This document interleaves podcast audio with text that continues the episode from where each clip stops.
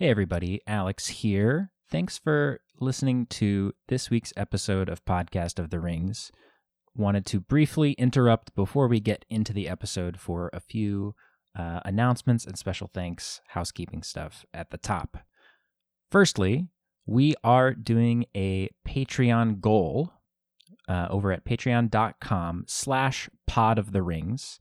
When we get to 20 total patrons, we will be recording a Patreon exclusive episode where we will watch and review the saucy Lord of the Rings parody film, Lord of the G Strings. And that episode is going to be only available to patrons. So again, head on over to patreon.com slash pod of the rings, pledge at any level, and you will help support the show and get access to that exclusive episode when it is released. Also, we want to give a very special thanks to one of our patrons, Jesse Glaspie. Thank you so much, Jesse, for pledging at that $10 Elven King level. Thank you so much for supporting the show. If you would also like to get a special thanks at the beginning of our episodes, head on over to patreon.com slash pod of the rings and pledge at the $10 level or above, and we'll shout you out at the beginning of each episode. All right, that's all our housekeeping stuff out of the way for this week. So thanks again, everyone, for listening, and enjoy this week's episode.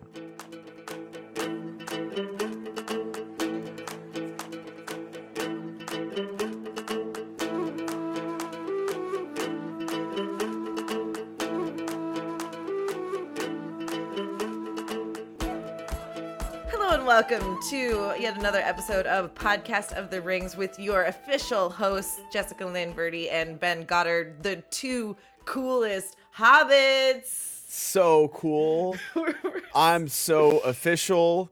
You can find me in the ocean. oh, oh, oh no. Get it? I do, you- actually. was- did you catch that? Oh, oh, see no. that? What are you Oh, from, Lurlin? From Zelda? Are you Drop the bass, baby. Oh no. I'm Have just saying all these things for the halibut. No, I I canceled, dude.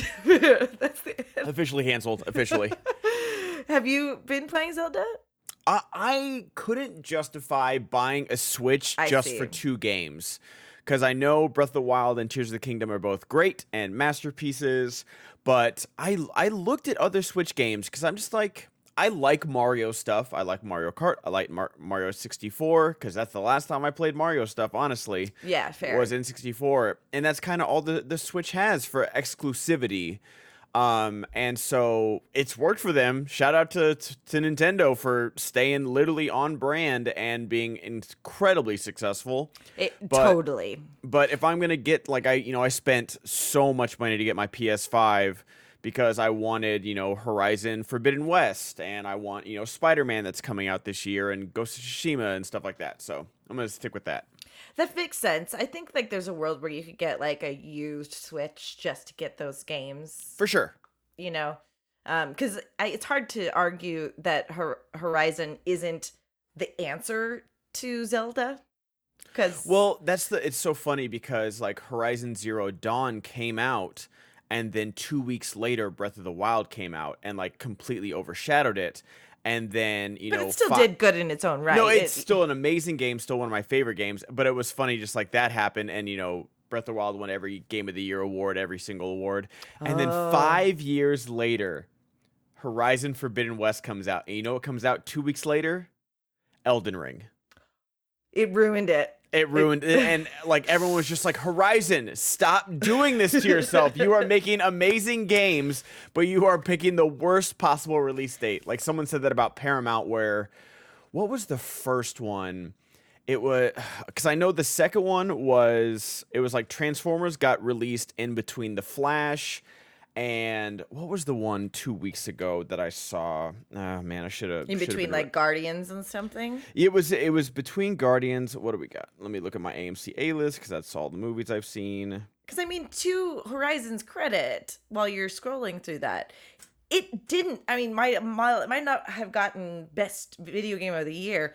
People play the crap out of those games. It didn't Oh, yeah. stop the that game from splashing, for lack of a better word. That's what it was. So it was it was John Wick 4 and then Paramount released Dungeons and Dragons and then Ah. the next week after that was Mario. So in between two giants and that's why D&D was really good but didn't make much money. And then no one talked about it. no one talked about it, you know, it's like they're not going to make another one simply because of box office even though I'd love to see that cast back again. And then it was uh, Spider-Verse and then Transformers and then The Flash. So in between those two and then there's one oh with and then it's Mission Impossible is being released right before Barbie and Oppenheimer. What's oh- Oppenheimer? The new Nolan movie. Oh, because like there that's the whole big drama of that warner brothers made a deal with christopher nolan and the theaters because you know um uh oh wait is it universal i can't remember i can't remember because uh, maybe he left warner brothers because of the whole hbo max thing but whoever is producing oppenheimer he gets every single imax screen in the country for two weeks Stop it. every single one. And so Tom Cruise is not happy about that for obvious reasons, because you know, like that's the whole shtick of I I say stick, it's not um, derogatory. That's the whole thing of like you know, I saw a ten minute thing at at my last IMAX screening about that big bike jump that's coming up in Dead Reckoning, about how you know he actually did that. You know, they sacrificed like twenty five mo- motorcycles for that freaking jump. It's insane, and so he's Tom Cruise is trying to snatch up like you know all the Dolby screens, all the AMC Prime screens, you know the the Cinemax Cinemark XD, you know whatever like the premium screens are that aren't IMAX. IMAX because Nolan has them locked Wow. up because Wow. uh, for Oppenheimer. I wonder if Seth MacFarlane has to show Oppenheimer because he has the only privately owned IMAX screen in the country. Moving right along to what we are here to do. if he wants to make money, it might he might have to.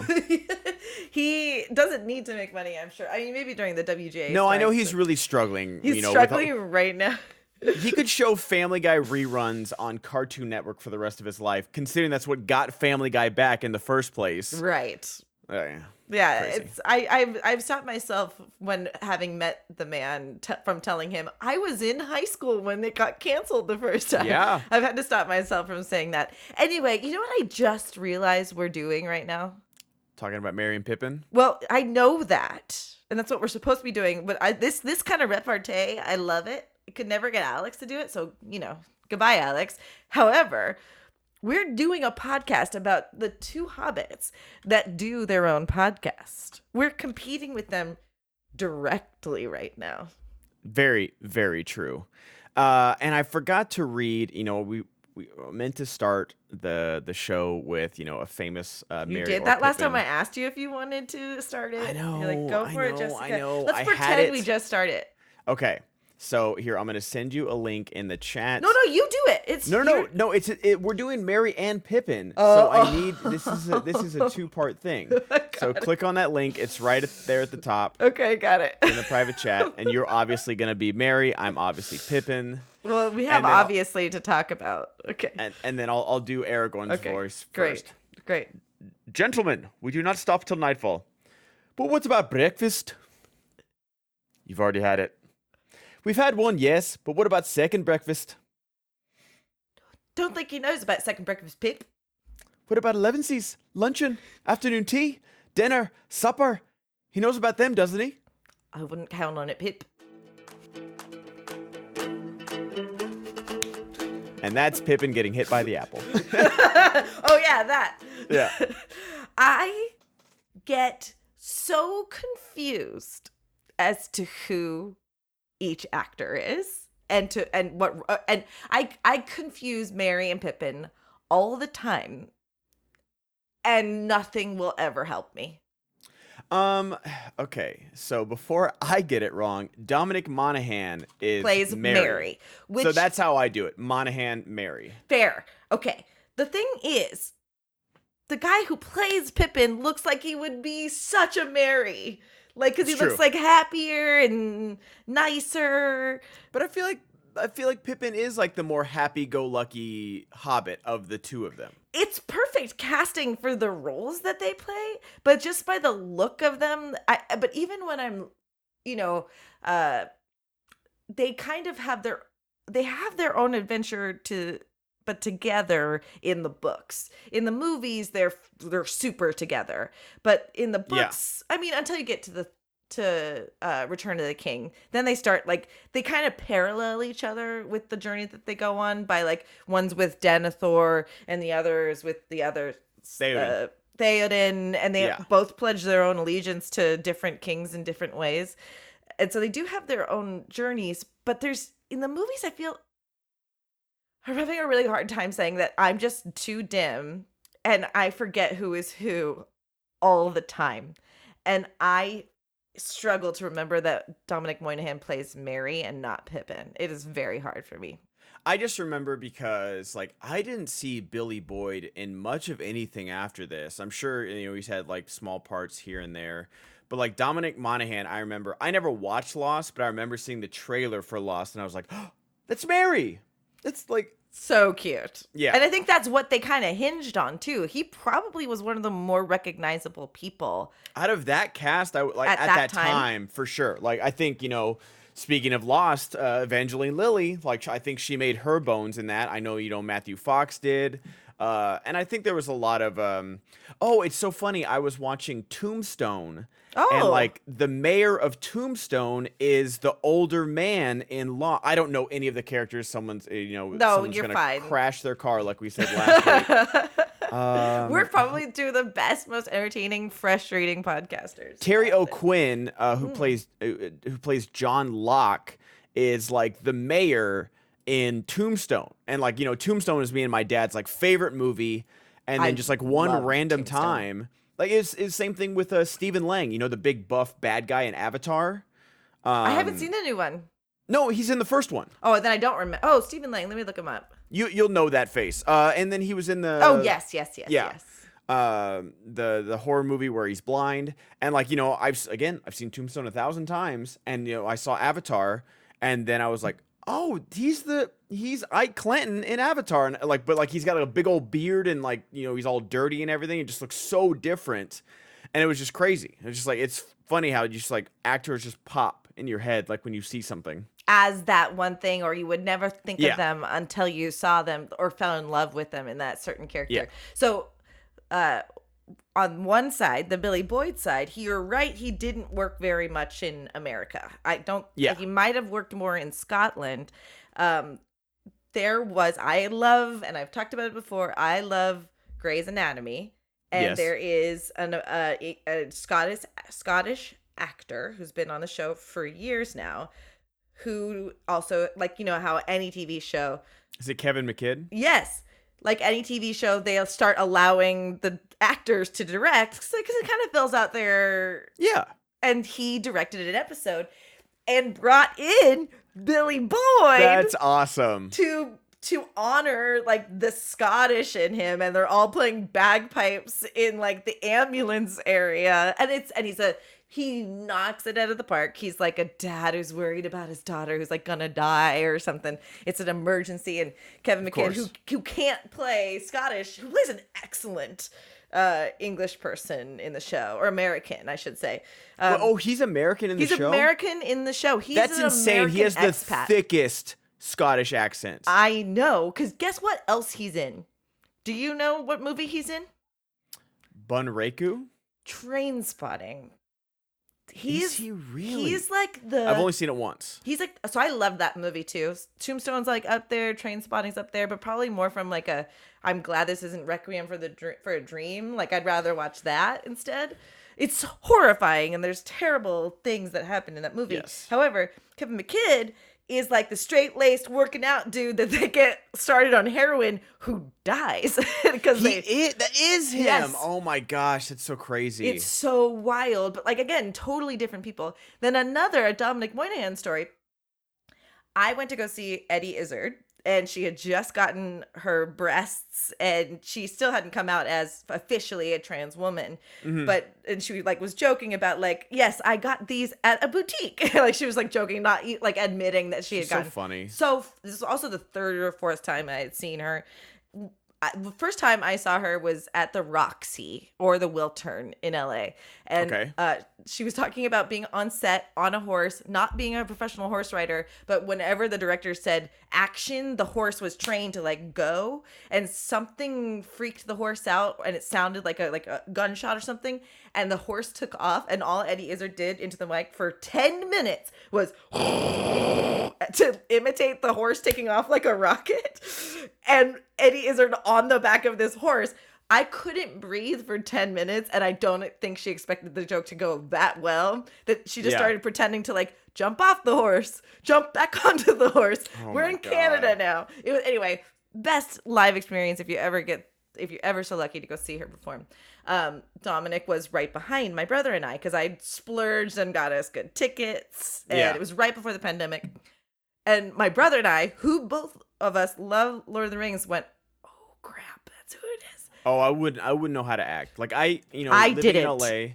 Yeah, living in LA. You know, working at like I worked at Saddle Ranch. You know, big Hollywood spot. Worked at you know a nightclub, big Hollywood spot. And so like I've usually been pretty good, but there's just like a a, a good Yes. handful of people I would not know how to act around, and I think all nine of the Fellowship would be one. Of, would be some of them. this is how that's why I didn't do well. I have also worked at a couple of restaurants. I chased after Carrie-Anne Moss for a bill that I thought she didn't pay. I can, Oh, good job. I can do this. I was friends with Arnold Schwarzenegger at a time. And long story short, my brother goes, Dude, so did Eddie invite you to, to see the show? And Dominic's with a hot chick, by the way. I'm not saying it isn't his steady girlfriend. I'm just saying she was hot. And she was just like, whatever. And he- Dominic was like absolutely chatting with my brother and like getting along so well. I start sweating. And the show's over. So we're just standing there.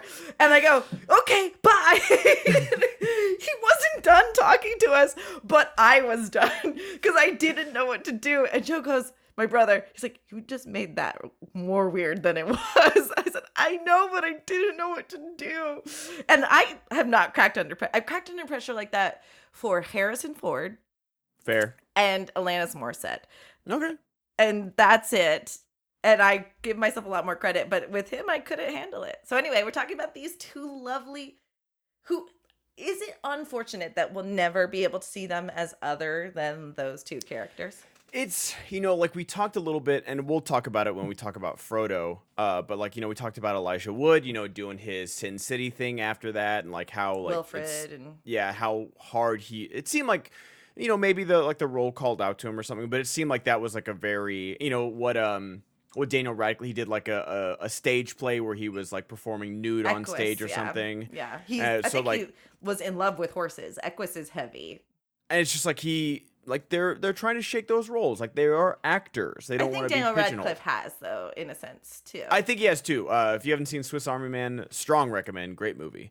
Um i also have a kevin mckidd story we can talk about later. Ooh, I can't wait. uh uh but just it is it is tough because you know I don't know how many episodes. Let me see. How many episodes was Dominic Monaghan on Lost? I think he was just the first season. Was oh, it? 70, 77 episodes. Never mind. I was mind. gonna say he was he was a mainstay for some time. Okay. So, I mean, so maybe people know him from that, but I, I feel like both of those things are pretty mainstream pop culture. So, like, if you know one, you definitely know the other. Um, and so I don't know, like, I don't think it's a bad thing. And I know they've got like a very successful podcast now together. Um, but you know, it's got it, it do, it does have to be tough. Like, would you want to do something like this where it's just like, okay, I have one memorable role for the rest of my life. I go to conventions, I do signings. I'll get, you know, as soon as I want to do a podcast or some kind of show, it's going to be there for me and it's going to be successful. But my acting career might not be The same. what I wanted to be afterwards. And maybe it is what they want to be. I'm just speculating. But I think you go through the roller coaster of emotions, right? You have Yeah. to go on to both sides. I'm sorry, I cut you off. I, I no, no, no. I, I was done. Well, so like I think about Stephanie Courtney, who's the actress who plays Flo. You book a Oh, yeah. commercial and you're like, heck yeah, I'm gonna especially at the time she booked progressive. If they were paying national rates at that time, which she made progressive progressive, it was the first online uh, automobile insurance company that was mainstream. Yeah. And she legitimized that that company. So she becomes integral with the company's success and continues to do commercials and now cannot book as anything because she's Flo. You can't see anything else but Flo. She's a extremely funny actress. She's part of Groundlings and she probably will never stop being part of Groundlings and she's a millionaire. But there was a part of her that died cuz she couldn't do Yeah. anything else. But she has since come I'm sure you go in and out of it too cuz in this business you have a year or two where you're killing it. I was just looking at like all these contracts I had from doing Best Buy work. I'm like, dude, I was a big deal for a year and a half. I was making money. I was making money for my agents, who happened to be also Stephanie Courtney's agents, by the way. I was mm-hmm. doing well. And then it stops. So, what you want this career to be changes anyway. And at this point, in my life, I think if you were to say you're going to do this one role, you're never going to be seen as anything else but that one role. But you could go live and not worry about where you're going to get dinner tomorrow, and Yeah. you could go do a stage play. I'd probably be really stoked about that. And this thing is that like Stephanie Courtney, who is insanely wealthy, like probably if she wanted to, she could finance her own project if she wanted to. She could finance a short film, you know, or you know, get investors to do like a feature length if she wanted to write or direct. By the way, I don't understand that at all. Actors that want to direct, tell me where to go, tell me what to say. I don't like the stuff, especially like Seth MacFarlane, you know, like your BFF doing like Once Upon a Time in the West. Never, ever looking at dailies after I'm on set for 12, you couldn't 12 do it? hours. Never. I don't want to do it. Like, oh, oh my god, I love I love that you know that though. Oh no, I think I know that. Like, absolutely. And especially because, like, no offense to actor directors, very rarely are they not successful, but like are better than their acting. Very Oh few God. are Clint Eastwood, who I think is a better director than actor. And that's not saying anything against Clint Eastwood's acting. He's a fine won- actor. Yeah, he's he's won best actor and he's won best director, so the guy can do it all. But it rarely happens, you know, like a Bradley Cooper or um, oh, what's uh, Greta Gerwig? I think is a better director than she is an actor Right. by far. And sometimes Uh, you need those avenues to feed into Yeah. what you but it's but then it becomes different. So like the one person who told we are going to talk about Merry and Pippin eventually. I promise, guys. well, it's all it's all hand and foot. It's all the same thing. The one director that told the line perfectly that I think that someone like Quentin Tarantino gets horribly wrong is Alfred Hitchcock, Hitchcock knew how to put himself into a movie and not draw attention, but be there. And Quentin Tarantino instead cast himself in a movie just so he could say the N word. And it's not, and like you could have cast a guy that could have played off of Harvey Keitel's character and Samuel L. Jackson so much better than you. Oh, and yeah. instead, you totally make Pulp Fiction grind to a halt because and you're in also it. in the entirety, like, if you want to have that moment, have that moment. It's a movie, But and also- you're making the money. It's your it's your film. Do it. But also just in the in the universe of Pulp Fiction, Jules has done nothing but show you he is not someone to be trifled with. Samuel L. Jackson's character. right. So who is Quentin Tarantino's character that he's going to show up and just let him drop this in front of him over and over and over? It's just like even so much so that when they're cleaning the car, him and John Travolta are arguing like in like they're about to go at it. Like he's like I've got a limit and you're about to reach it. He's like, "Oh, well, I'm TNT." Like they're going back and forth about a situation they're in. So it's like But because Quentin Tarantino's character is married to a black woman, it's okay. but You're it- totally right. There's no context That's for what thing, that like- character is. That's the thing, and and then just like his Australian character in Django, that that more so than his Pulp Fiction character. Like I'm just why, Yeah. like you Django is a borderline perfect movie, and then like the addendum of the ending of Django is good, except for just like what is this accent you're doing? I Like, just- actually have blocked it out. So it's it's it's tough. So I'm going to read off a couple of the first questions that Google autofills about Merry and Pippin. Okay, People search for the top result is are Merry and Pippin played by the same actor? Oh, a little Winklevi situation over here. I like oh, it. My gosh. The next one is Are Merry and Pippin best friends in real life? They are. And then uh oh, then it's basically actual normal questions. Wait, Merry and Pippin actors revealed the nude Lord of the Rings scene that almost happened. I'm sorry. What? What? IGN Southeast Asia, an article by Joseph Knoop, posted July 2nd, 2021, says that The Lord of the Rings, uh, on a recent episode of The Late Show with Stephen Colbert, Moy- Moynihan and Boyd revealed the Lord of the Rings writer Philippa Boyens wrote a scene where both hobbits would appear nude. What? Here's the thing. There was almost hold on, how would Boyd say it? Here's the thing. There was almost nudity in the movies. Boyd said, Philippa Boyens, she wrote a scene because we've been doing some kind of gags and winding people up. She said, Oh, it's a nice scene. I can't do it. We're filming next week with the Ents. When Merry and Pippin are up Treebeard, he gets afraid and shakes his branches, which makes you guys fall. And as you hit the branches on the way down, and by the time you hit the ground, you're naked. In what universe? And Merry turns to Pippin and says, It's cold, isn't it? And Pippin says, Hold me, Merry. I think this was a gag, right? It had to be. Had to be a gag.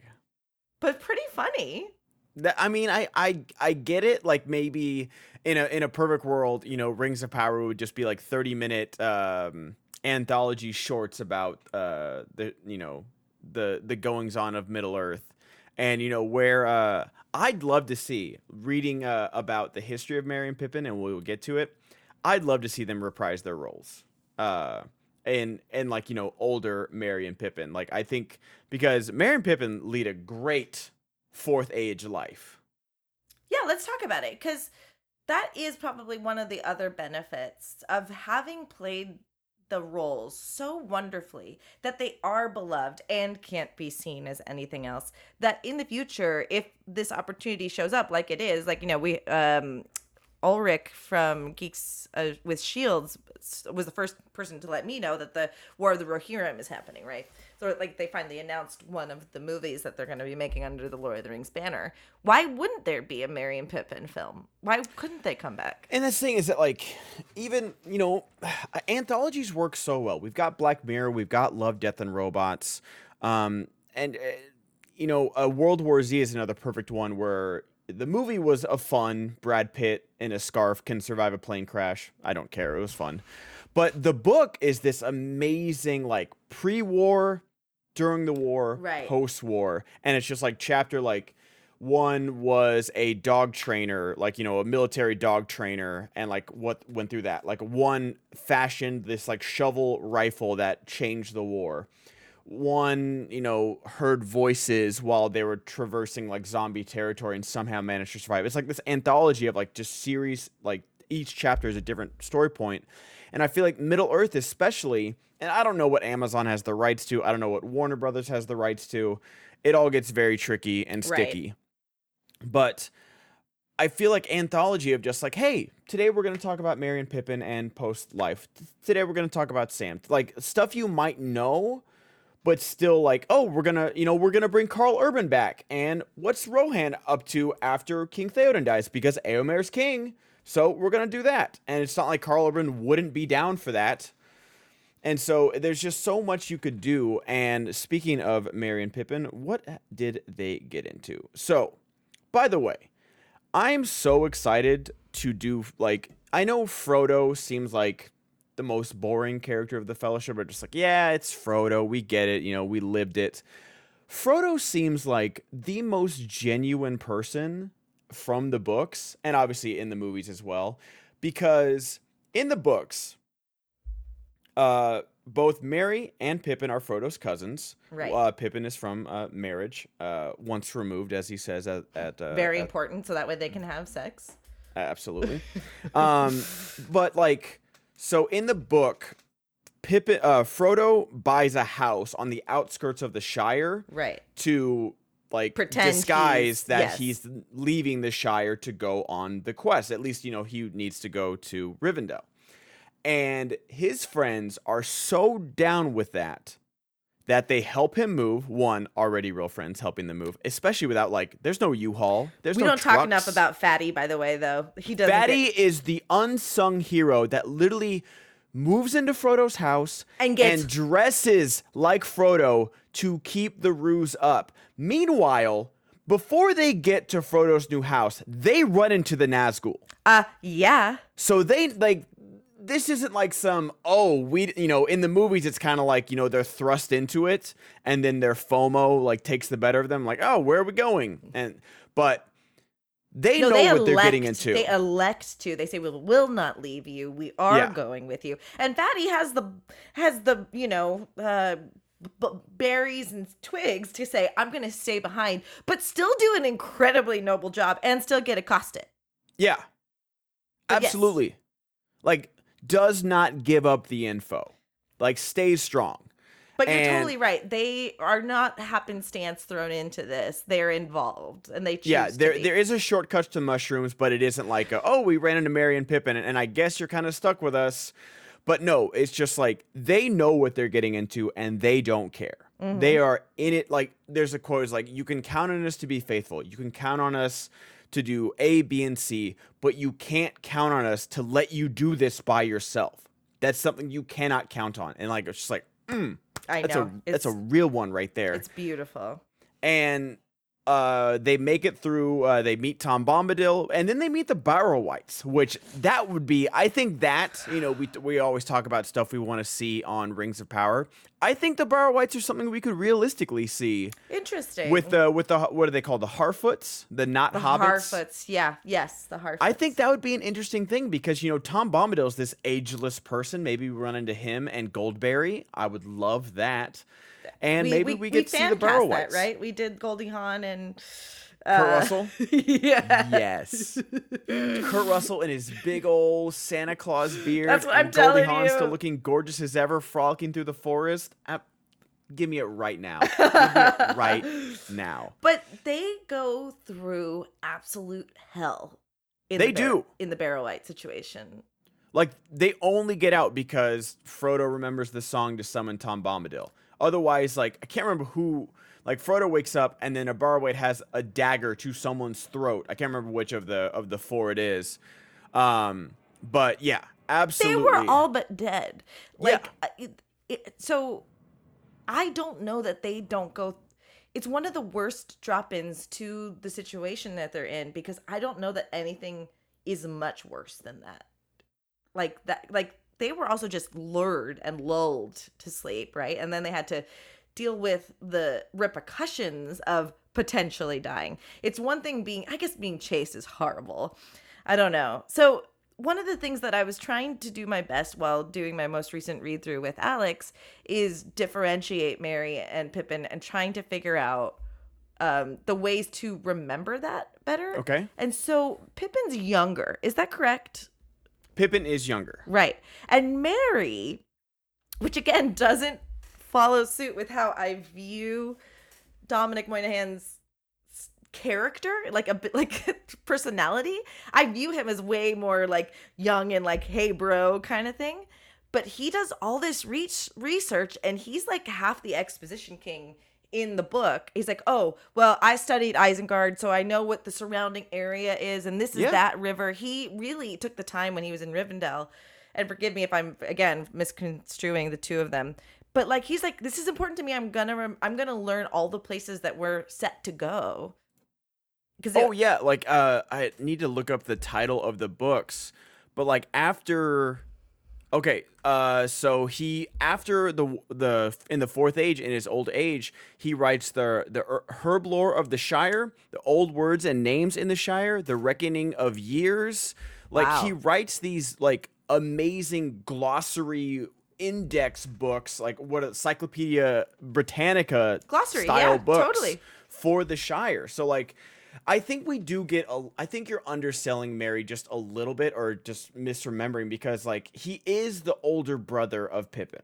Like he is like, you know, he acts like it, or is he literally like? no, he acts like it. Yeah. He acts like it. Like he he does act like it because, you know, you know, in I I, I say it where like Pippin's just he's just the worst. We we love Pippin. He's the worst. He's just the worst. Well, no, that's why I'm saying I'm giving Dominic the the bad rap. Merry is on it. Merry Yeah.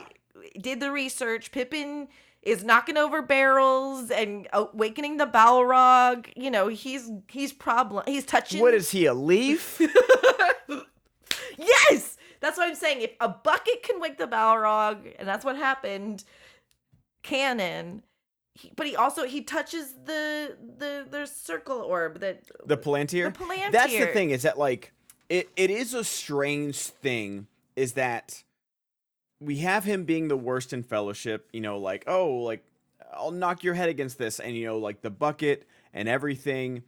And then we have, you know, like uh, almost ratting out Frodo at the Prancing Pony. Oh my god. And but then in Two Towers, and you know, he's kind of being naive about it. He's like, "Oh, the Ents don't want to fight. That's okay. We're gonna go home and we're gonna smoke pipe weed, and everything's gonna be okay." And Merry's like, "This doesn't end here. You don't. You're not getting it. Like the the thing, like the the pictures are not picturing in your head. Mhm. They are going to come for us next. Once this war is over, there's not gonna be a Shire." And so Pippin has the 200 IQ move of like, "Oh, take us south," because he knows that all the trees have been cut down and he's like once he sees this it's going to go down. Oh, and it works. And so there's that you know that character growth moment for pippin. But then he goes right back and i can't really blame him because the Palantir's like this incredible dark magic that's got and a hold of him. luring him, right? because Like, in the book he doesn't see it at first because like you know in the, in the movie uh, it it falls out when Saruman dies and he picks it up and like you know he gets like a little glimpse of it. He's like, "Ooh, what's this?" And then Gandalf's like, "Give me that." Give me yeah, yeah, yeah. But in in the book, he doesn't have that. Gandalf just immediately takes it without anyone seeing it, and like Pippin's like, I don't know if he's drawn to it or something. he's like it's like whispering. It's I mean, Yeah. it- without whispering to him, he is compelled to get up and look at it. But but even then, he's just like, oh yeah, like it's gonna be fine, right? And Merry's like, you don't get it. Sauron thinks you have the ring. They are gonna come after you now. And and so like you have those moments, and I, w- I was talking about this where like we all know, you know, Merry rides with uh Eowyn, and I'm pretty. Someone can correct me if I'm wrong, but I'm pretty sure in the book. Merry doesn't know that that's Eowyn until she fights. In the book, he doesn't know. He uh, that's wanna- insane. Well, first of all, they do describe Eowyn's male character as like like Herender or something like that. Um, as uh, he's wearing the armor as they all are, but that he's a little bit smaller. And it's not like he spent a lot of time with Eowyn up to this point. By the way, I'm pretty that's sure It's not like in the movie where she's like giving him the armor and the sword and everything. Correct. And because I think they just come back to where Eowyn is just after Aragorn and Legolas and Gimli leave to go to the dead guys. So yeah, that is a cooler part in the book when like they don't even make it back to Edoras in the book. They're Right, like halfway correct. there, and that like where in the book or in the movie where Pippin views the the Palantir on the way back, they're not at Edoras when that happens. They're like halfway there, and then he Gandalf looks at takes the it, yeah. And like a Nazgul flies over, and they're like, "We gotta go!" It's Right. like there's no rest for the wicked over here, and Gandalf takes him from Gondor. From there, Aragorn goes on the Pass of the Dead, and it's all insanity from there. which is the smartest part of Peter Jackson to know to truncate all of those things. And Yes. instead of because like even Alex and I were like, no, no, Aragorn goes to Edoras. And then Theoden, they all were at Helm's Deep. Don't worry, that's when Aragorn looked at the Palantir. It's confusing because they're the timeline's also off too. Like we're seeing things happen a day ahead of time, and then behind, you know, it goes backward. So, so my thing is, is I also Merry is going through an ex- existential crisis, much in the same way that Eowyn is, because he's been told to to stay behind. So Mhm. he is feeling for the he's feeling like the compound fracture of not being good enough this entire time. Yeah, of I, I we're too small. We're not you know i think it got to had to have felt good to know that aragorn and legolas and Gimli hunted for them, and even at the pot- potential of them being dead, went to go save them. So that's gotta feel good. But then when you're looking at Theoden and like what he's about to do, and literally probably gonna die on the battlefield, and Theoden saying you can't come, you'd be a waste of space. Basically, he's Yeah. way too self-involved. And then when they're on the ride, when him and Eowyn are on the ride, and in the book he doesn't know it's Eowyn, he's scared poopless. He- oh God, yes. He's he beginning like to realize that it was a his mistake. decision. Correct. He's like, now I fully understand why they didn't want me along. And so I'm with you. That's a really long-winded way to say I'm with you that it's weird that he doesn't know it's Eowyn, but there's a lot of reasons I can see why he doesn't. Because we're also led to not believe it's her too. We have no Yeah. reason to believe it is. and that's like one of those weird like there's I'll, I'll only watch the extended versions now but there is a part in the extended version where like they're kind of making camp after like you know Eowyn picks him up and like Yes. in the movie he knows that it's her but like there's a part where they're like hanging out and he's talking about like his fears of like because like Eowyn seems afraid, you know, as well. Which who wouldn't be? It's like eve of the greatest battle of the third third age, um, and like she's got like her helmet off and her hair out, and everyone's like, "There's the entire army around." Like, it was just like one of those weird things. Like they're not like off by themselves, which like would have been good. She's just chilling, and they're like, "All right, let's go," and she's like. Okay, and then you know, and then Eowyn, what? And to be fair, she's not in the square that rides with Theoden, but you're totally right. That's like not how it would go down Yeah. at all. And interestingly enough, too, to that exact same point, Eowyn's probably got to be going, What am I doing? Because in the book, I really feel like her choice is motivated by the fact that she feels rejected by Aragorn. Aragorn also told her she can't come along, and she feels useless, but then is also go she she really there's like a nihilistic choice that she's making by going.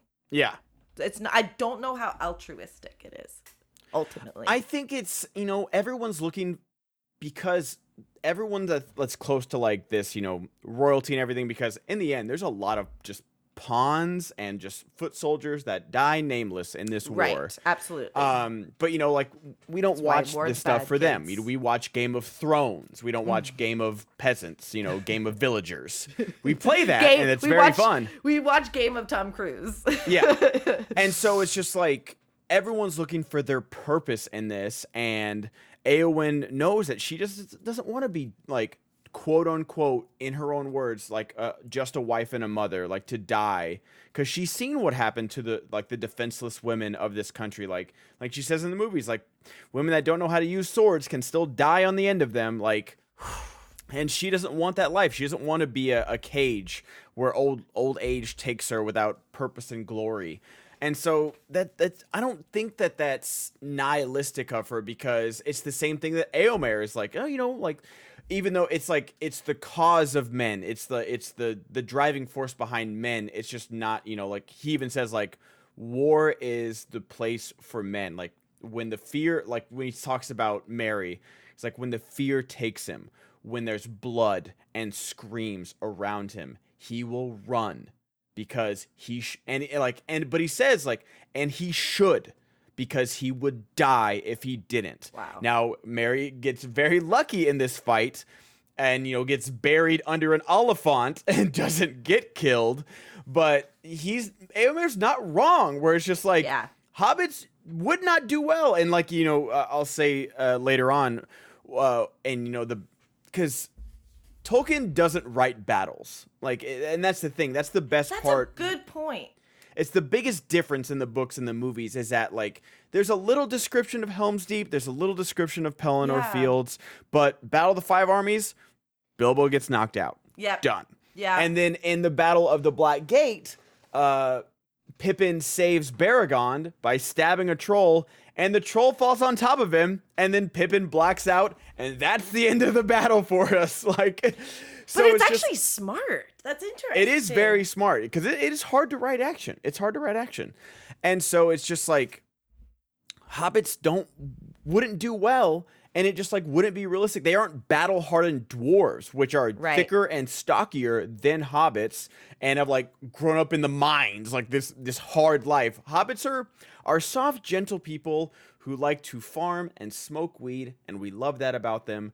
And they rise to the occasion when they need to, but when it comes up to just straight fighting, they're not going to win, and that's totally okay. Well, I mean, they use their wits to get them to win. Yes. And and you know, that's an old philosophy that just because this guy's really strong, that doesn't mean he's always going to win out against the really wimpy thin dude. That wimpy thin dude has a better brain, right? So it, it all comes out in the wash.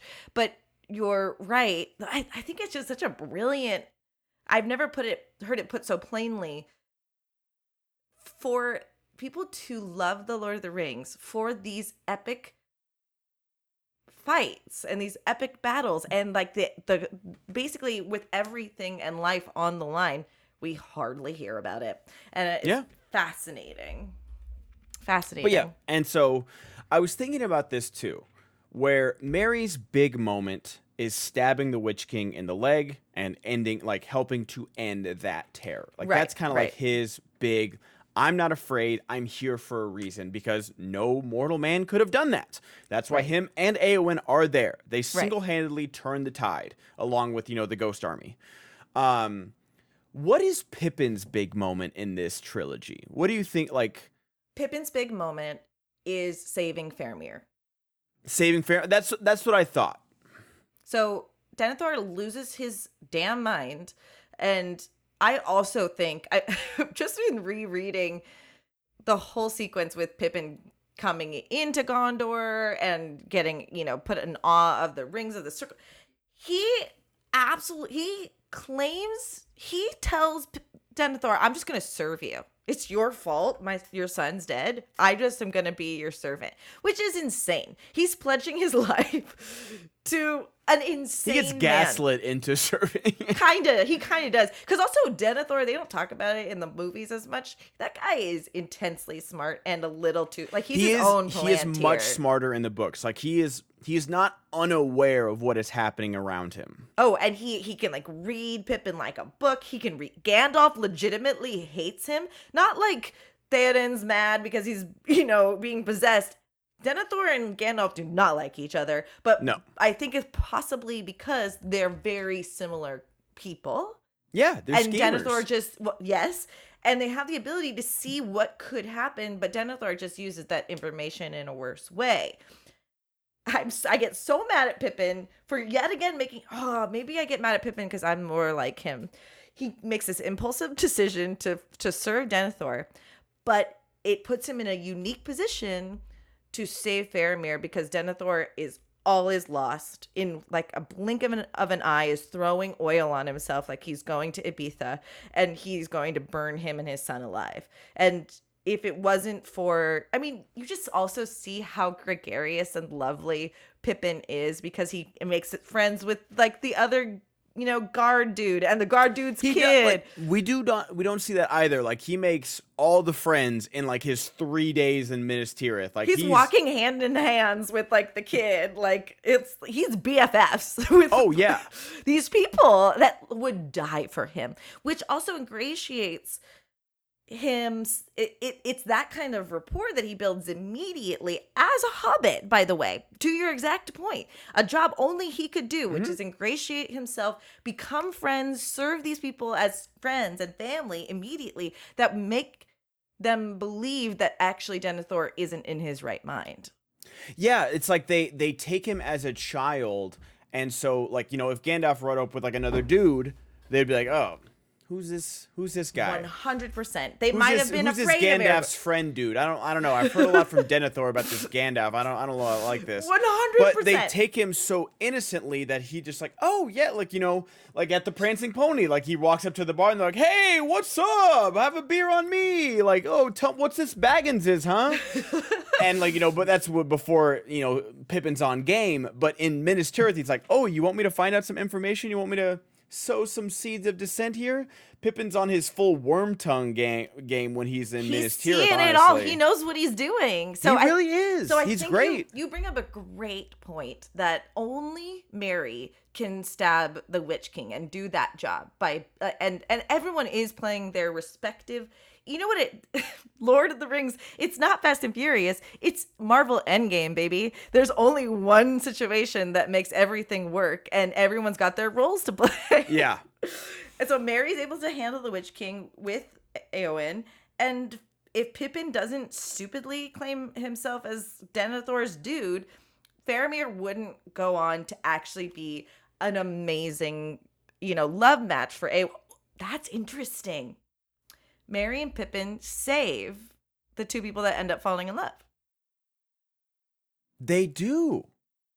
Because Merry stays behind in in the books. He's at the houses of healing. Uh they, he doesn't march to the Black Gate uh, with the rest of them. Yeah, because he's also gotten hurt pretty majorly. yeah, he's got the, well. the the black breath or the the dark breath on him from the Witch King, like uh, Right. serious poisoning.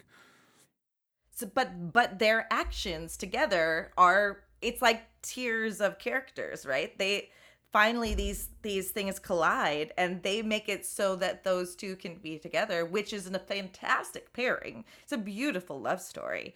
And I think it's their hobbit qualities that uniquely make them uh appropriate for the services that they provided in war. It's very similar. Was it um the the jerky emo king who said if or was it Gandalf who said to uh Bilbo that if we all just valued smoking and eating more than gold, we'd all be better off in the Hobbit. Oh, I feel like it was it was it was to Bilbo for sure. I just don't know who it was. it was, one of those dudes. I, Yeah. because I, feel like it was different in the books than, than it was in the movies, and I can't remember. But it's also this the the the.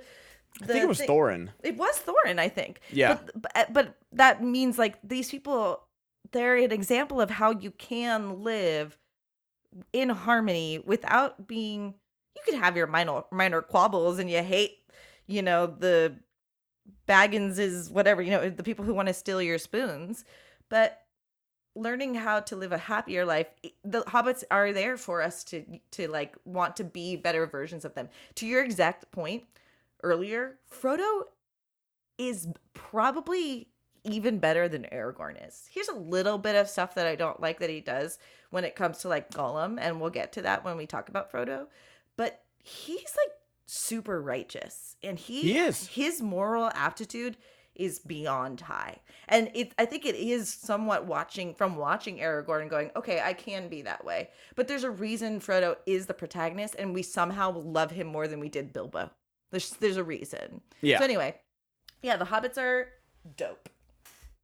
They really are dope, and I do love. I wish they would have included this, but I know that, you know, Eowyn and Theoden like have a great moment together as he's dying on the field. But he does say to Merry to think of him in days of peace as he sits with his pipe as he's dying on the Battle of Pelennor, and that's just very sweet because he he he does have a more of a relationship with Theoden than he does with Eowyn in, in the books. Correct. Yes. Like they talk quite a bit in the books. Theoden loves him. Loves him. Like and so like he's not he's so happy to see him as he's dying like like because he didn't think he'd see him again and so he was very happy to see him one more time um all these things that Theoden wasn't right about too, mind you. yeah You know, like I mean, he wasn't humility wrong about it. He wasn't wrong with like the rider. A rider couldn't bear him, but because Eowyn was also smaller and lighter, the horse could bear them on that journey. And nine point nine nine nine times out of ten, Merry shouldn't be there. But Totally. every once in a while, in a grand fairy tale, at the right moment, at the right time, in Marvel's Michael Endgame. Jordan passes to Steve Kerr, and Steve Kerr makes the game-winning shot, not Michael Jordan. Yeah, if only LeBron knew how to like, you know, play ball with the other team members, then he could be.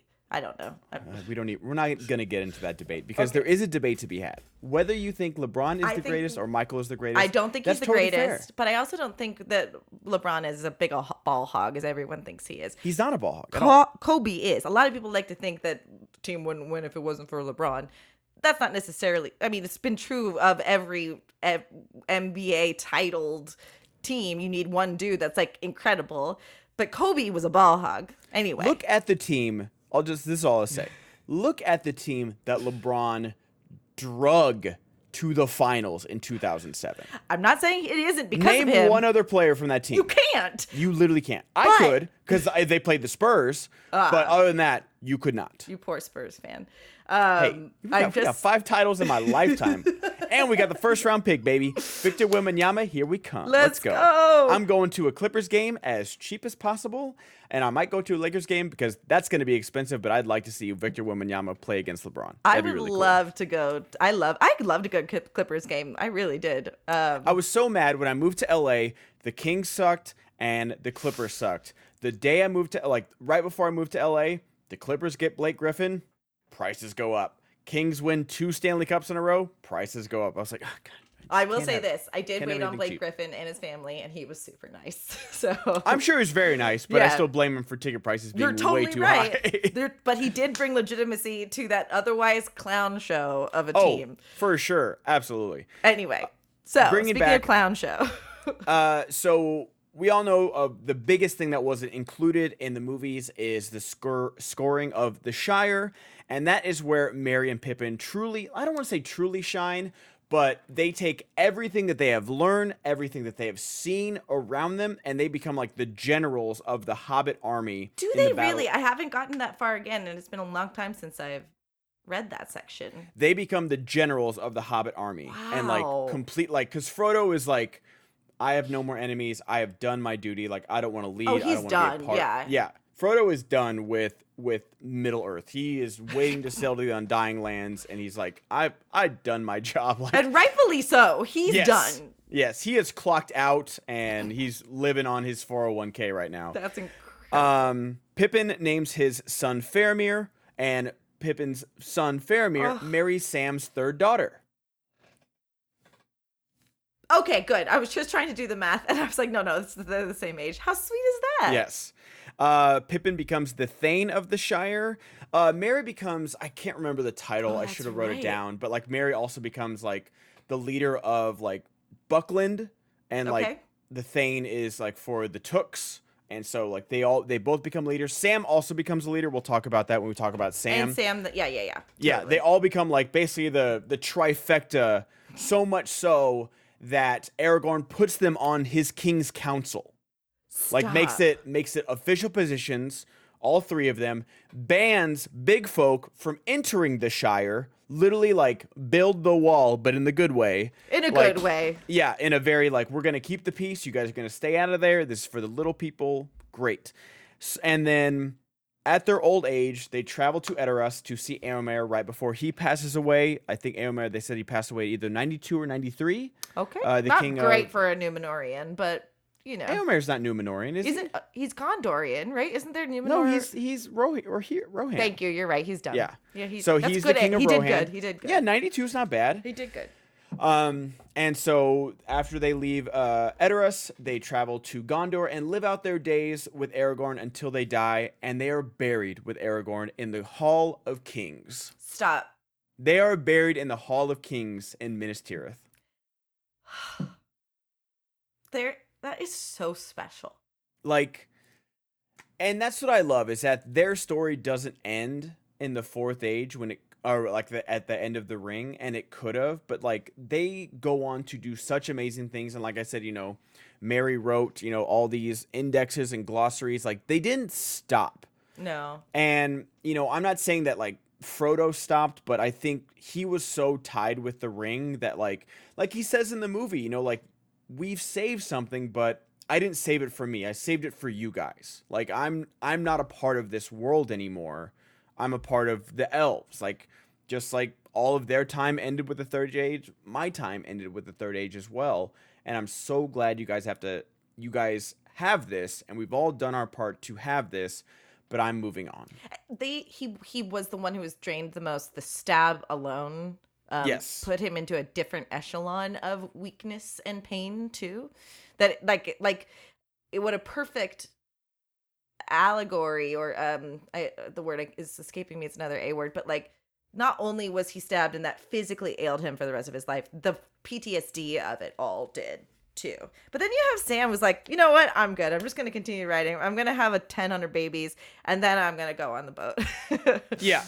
And uh, oh, uh, also uh, because they drank the Ent draft, They're they tall. became the, the tallest hobbits in recorded history. I need me some Tallest. Draft. I want to be like six six. That'd be great. I always just wanted one more inch. Just like I, I, I cling to my six and a half inches. Um, the does that does that translate to their children? Did their children get a little bit of? It didn't say. I'm really curious. I bet. I bet you they were like, they're little, you know, NBA players uh, in in uh, the Shire over there. Pippin's wife is literally called Diamond, and if that's not an NBA wife's name, That I, is definitely. I don't know. Yeah. What is it? Uh, Real, Real Housewives of the Shire coming soon. That's the anthology, bro. Absolutely. Oh I'm gonna my see some reality TV for the Shire for Middle Earth. That'd be great. So, if there was something that Merry and Pippin have taught you, or the actors have taught you, or that has stuck with you, what would it be? Because you've shared some awesome, awesome history facts about them. It's the world will try. Not everyone is going to be famous. Not everyone is going to be remembered for the annals of history for everybody to remember your name. But for your small group of friends, for your community, uh, for whoever you touch, you need to be remembered for doing great deeds. And whether that great deeds is saving the entire earth or, you know, just being there for somebody and helping them through hard times and truly making great changes of what you can. Like I said, not everyone's to be famous. Not everyone's to be a celebrity. And you don't want to be a celebrity, especially now. You oh don't want god, to be. you could be a local celebrity. like you can even even in- now I know. i even if i changed my career i would just want to be like a character actor like just be a character actor you're just working and then you get to go home and maybe someone interviews you every once in a while But you can still go to the you get to grocery go store. home yeah, Yeah. you can still go shopping and you sit like i, I went to a bar uh, by my apartment and um what's his name david koechner uh, champ from anchorman came in and we were just talking and the bar was like, "Oh, uh, David, your usual." He's like, "Yeah, my usual." And then he left. And, And no, that's there was no it. paparazzi outside. There was no TMZ Instagram story about how he's canceled. Um, because he talked to you. yeah, because he talked to me. Um, but it's you make changes where you can, and you don't let anybody tell you that you can't, because that's the main thing about the hobbits in these movies that they are constantly be t- being told what they cannot do, and they keep proving people wrong. And that's all you got to do is just prove someone wrong. Dang, Ben, you just dropped some like intense, beautiful knowledge on me, and like I don't even want to continue the podcast uh, for the rest of this episode. But I will say, if you want to go find Ben doing some cool stuff, you could go to is it Ben Goddard TTV currently on Twitch right now still? Yes, Ben Goddard, the Ben Goddard. Oh no, Ben Goddard TTV. And then other places, it's the Ben Goddard. Yes. Um, and you can find this show at uh, Pod of the Rings on Instagram. No, Podcast of the Rings on Instagram, Pod of the Rings on Twitter. And you can also join us on Patreon if you want. And then we're gonna have to watch up, you know, the porn. What is it? Uh, Lord of the G Strings. Lord of the G Strings. If we get to ten. Page, which is a low number, folks. It's a low number. We can get there. I, I, We got this. we got this. Uh, so help us out by going to patreon.com forward slash pod in the rings. I'm Jessica Lynn Verdi. And until next time, Ben. Wait, who are we doing next week? It is your oh, choice. Oh, crap. Oh, crapola. Um, I totally forgot that I had this luxury. We can't do Legolas again, which is really sad. Um, I mean, we could do another hour of thirst. Like, let's be real. we so we really can. could. We so could. Um, you know what? Let's do Eowyn. Let's do it. Let's do a good human. Let's talk about her. Do or no, wait. do Eowyn and Eomer? Hold the, on. The the ro- I feel like they were they've been so deeply entrenched in the two people we just talked about. It might be good to just totally jump, and it's probably Gimli. Let's do Gimli. Let's I like do Gimli. It. Let's do Gimli, and then we'll uh, because Eowyn I want to do, but we've talked a lot about her recently, e- Yes. especially with Arwen's. So Gimli is a good jump from here because then we can get some dwarf under our belt. I like it. All right, good, good. All right, until I see you next time when we talk about Gimli. May our roads lead to each other again. I said it wrong, but I don't care. We're leaving on that, baby. Let's go.